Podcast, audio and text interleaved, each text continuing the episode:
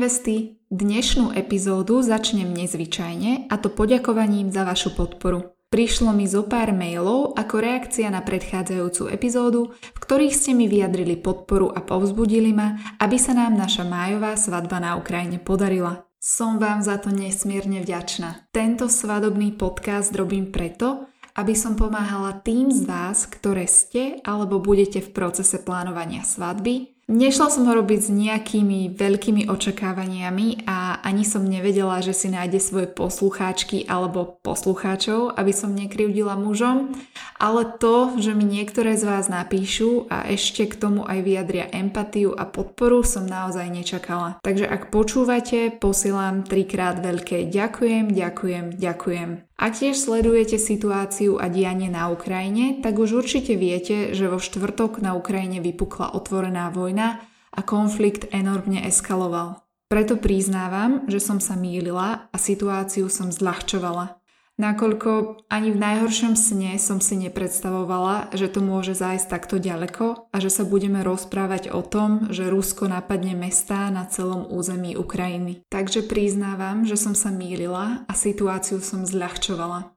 A teda určite chápete, že naša májová svadba na Ukrajine nie je reálna a ani prioritná, nakoľko prioritné sú životy našej rodiny a priateľov, ktorí v tejto krajine žijú a vrátime sa k nej až keď to najhoršie pominie. Preto aj keď to do vašich životov zrejme nejako nezasiahne, tak skúste akokoľvek vás napadne prejaviť Ukrajine solidaritu, lebo je to úžasná krajina s ešte lepšími ľuďmi a teraz podporu nech je v akejkoľvek forme skutočne potrebuje. Toto však nemá byť politický podcast, ale keďže sa ma to bytostne dotýka, tak som mala potrebu sa k tomu vyjadriť. Verím, že mi to odpustíte a teraz poďme rovno na niečo veselšie a to na dnešnú epizódu Svadbujeme, ktorou je svadba v kostole. Hneď na úvod poviem, že nie som veriaca a na svadbách, ktoré sa konali v kostole, som sa zúčastnila len ako svadobný host. Svadieb, ktoré sa konali v kostole a na ktorých som sa zúčastnila, bolo rozhodne viac ako svadieb na matrike alebo civilných svadieb. A tak som mala naozaj veľa príležitostí si odpozorovať, ako svadba v kostole prebieha. Zároveň som priamo od neviest, ktoré sa vydávali v kostole, pozisťovala, čo všetko na svadbu v kostole treba. Preto sa v dnešnej epizóde budem venovať hlavne tomu, ako vybaviť svadbu v kostole, aké doklady budeš pri žiadosti o svadbu v kostole potrebovať a čo s nimi robiť v porovnaní s civilným obradom a tomu, ako taký sobáš v kostole prebieha. Tak poďme na to. Hneď na úvod si povieme niečo viac o tom, ako svadbu v kostole začať vybavovať. Bez ohľadu na to, či sa jedná o civilný sobáš alebo svadbu v kostole, tak sa nevyhneš návšteve matriky. Tam totiž povedú tvoje prvé kroky. Doklady, ktoré budete musieť matričnému úradu predložiť, sa nejako nelíšia od tých, ktoré predkladáte matrike, ak chcete uzavrieť civilný sobáš. Medzi tieto patria rodné listy, občianské preukazy a ak ide o vdovu alebo vdovca, tak úmrtný list a ak ide o rozvedenú či rozvedeného, tak potrebujete rozsudok o rozvode. Ak si beriete cudzinca, tak budete potrebovať doplniť ešte ďalšie doklady. Ak je to tvoj prípad, tak šup šup na epizódu svadobného podcastu s názvom Svadba s cudzincom, ktorá bola uverejnená pred dvoma týždňami a jej link nájdeš v popise epizódy. Čo sa týka typov na epizódy, tak sa ti ešte môže zísť epizóda o civilnom sobáši na matrike, kde som podrobne rozoberala aj rôzne špecifické situácie, ako napríklad čo robiť, ak sa chcete zobrať mimo miesta trvalého bydliska, alebo aké podmienky musíš splňať na to, aby vás na Slovensku mohli legálne zosobášiť.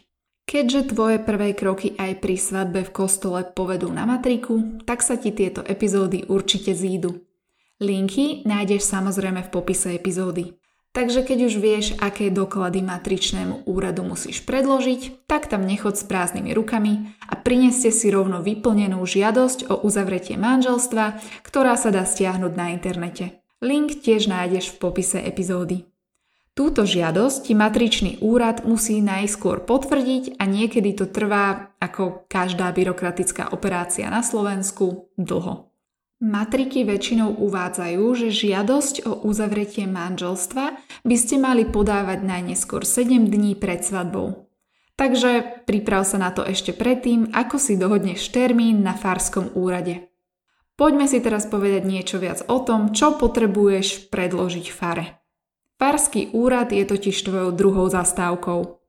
Ale pozor, nemôže to byť hociaký farský úrad matrikou potvrdenú žiadosť o uzavretie manželstva a všetky ďalšie doklady, ktoré ste predkladali matrike, následne podávate na farskom úrade v mieste trvalého bydliska aspoň jedného z vás.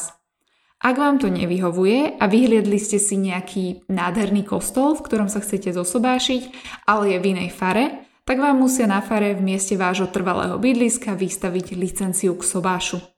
Buďte pripravení a na matričný a aj farský úrad už majte pripravené mená a základné údaje o vašich svadobných svetkoch. Budete ich totiž potrebovať. Na fare by ste okrem podania dokumentov mali pred vašou svadbou v kostole zároveň absolvovať stretnutie s kňazom, ktorý vás bude oddávať. Cieľom je dostať nejaké základné informácie ohľadom samotného sobáša a manželskej prípravy a skúšky. Jej absolvovanie je totiž ďalšou podmienkou pre uzatvorenie manželstva v kostole. O tom, ako táto manželská náuka bude prebiehať, do veľkej miery rozhoduje práve kňaz. Preto výber kňaza na vašu svadbu v kostole je rozhodujúci a ovplyvní váš celkový dojem zo svadobných príprav a samotného svadobného dňa. Preto vyberajte rozvážne, ak tú možnosť máte.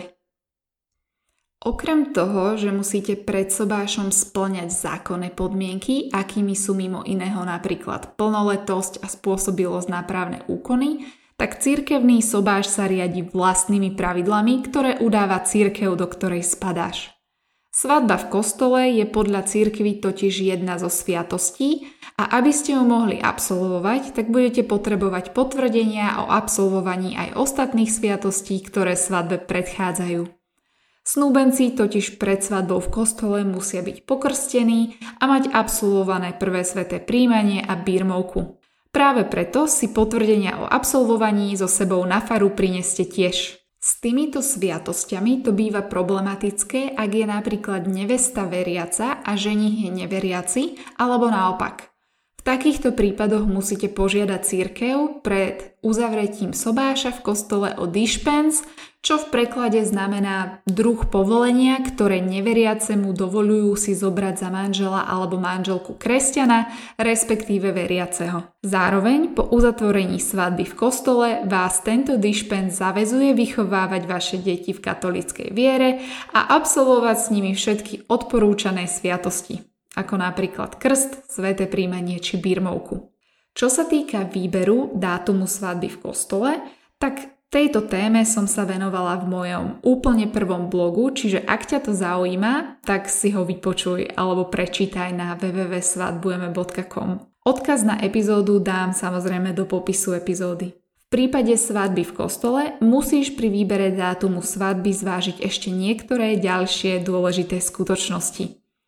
Termín tvojej svadby v kostole je totiž limitovaný prikázanými a neprikázanými cirkevnými sviatkami, ako sú Vianoce, Veľká noc, Všetkých svetých, Sedem bolesná Pana Mária a mnohé ďalšie. O, už ich ani nedokážem vymenovať. Každopádne, keď si otvoríš kalendár, tak je to rozhodne veľa termínov, ktoré môžeš rovno eliminovať. Nehovoriac o tom, že svadby v kostole sa väčšinou nekonajú počas pôstu pred Veľkou nocou alebo v období adventu. Termín cirkevného sobáša voľte tak, aby bol mimo obdobia pôstu, ktorý začína 40 dní pred Veľkou nocou a mimo adventného obdobia, Advent začína presne 4 týždne pred štedrým večerom. Majte tiež na pamäti, že si termín vašej svadby v kostole potrebujete rezervovať najneskôr 3 mesiace pred svadbou, nakoľko v tomto období bude prebiehať náuka a nácvik toho, ako prebieha samotný sobášny akt. Tak a keď už som to načala, tak si poďme povedať viac o tom, ako prebieha svadba v kostole.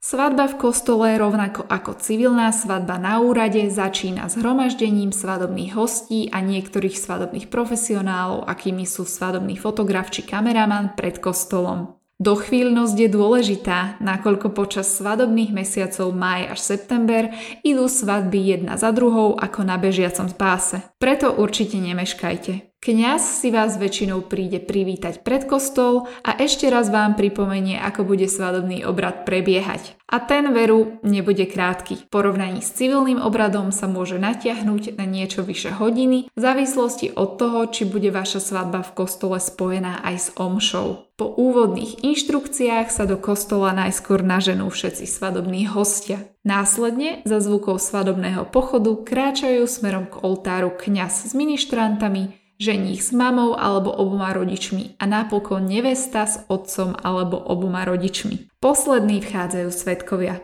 Ako je to s týmto poradím na svadbe v kostole, úprimne neviem. Asi bude záležať od toho, či to kňaz povolí. Ak ty však vieš, tak mi určite daj vedieť. Lebo mne a určite aj niektorým z vás by sa páčilo, aby nevesta ako kráľovná Alžbeta II bola tá, na ktorú všetci čakajú a prichádzala posledná. Slávnostný svadobný obrad odštartuje kňaz modlitbami a príhovorom k snúbencom. Následne kňaz vyzve všetkých prítomných, aby povstali a nasledujú tie klíše frázy o manželstve a samozrejme otázky, na ktoré musia snúbenci odpovedať. Následne vyzve snúbencov, aby sa chytili za ruky, cez ktoré im prekladá taký čačaný úteráčik, ospravedlňujem sa veriacim, pretože neviem, ako sa to volá, a požiada ich o zloženie manželského sľubu. Po sľube nasleduje výmena svadobných prsteňov, ktorá býva úsmevným momentom, najmä ak svadobný prsteň nejde nasadiť. Potom to sa za vás všetci v kostole pomodlia kňaz vás vyhlási za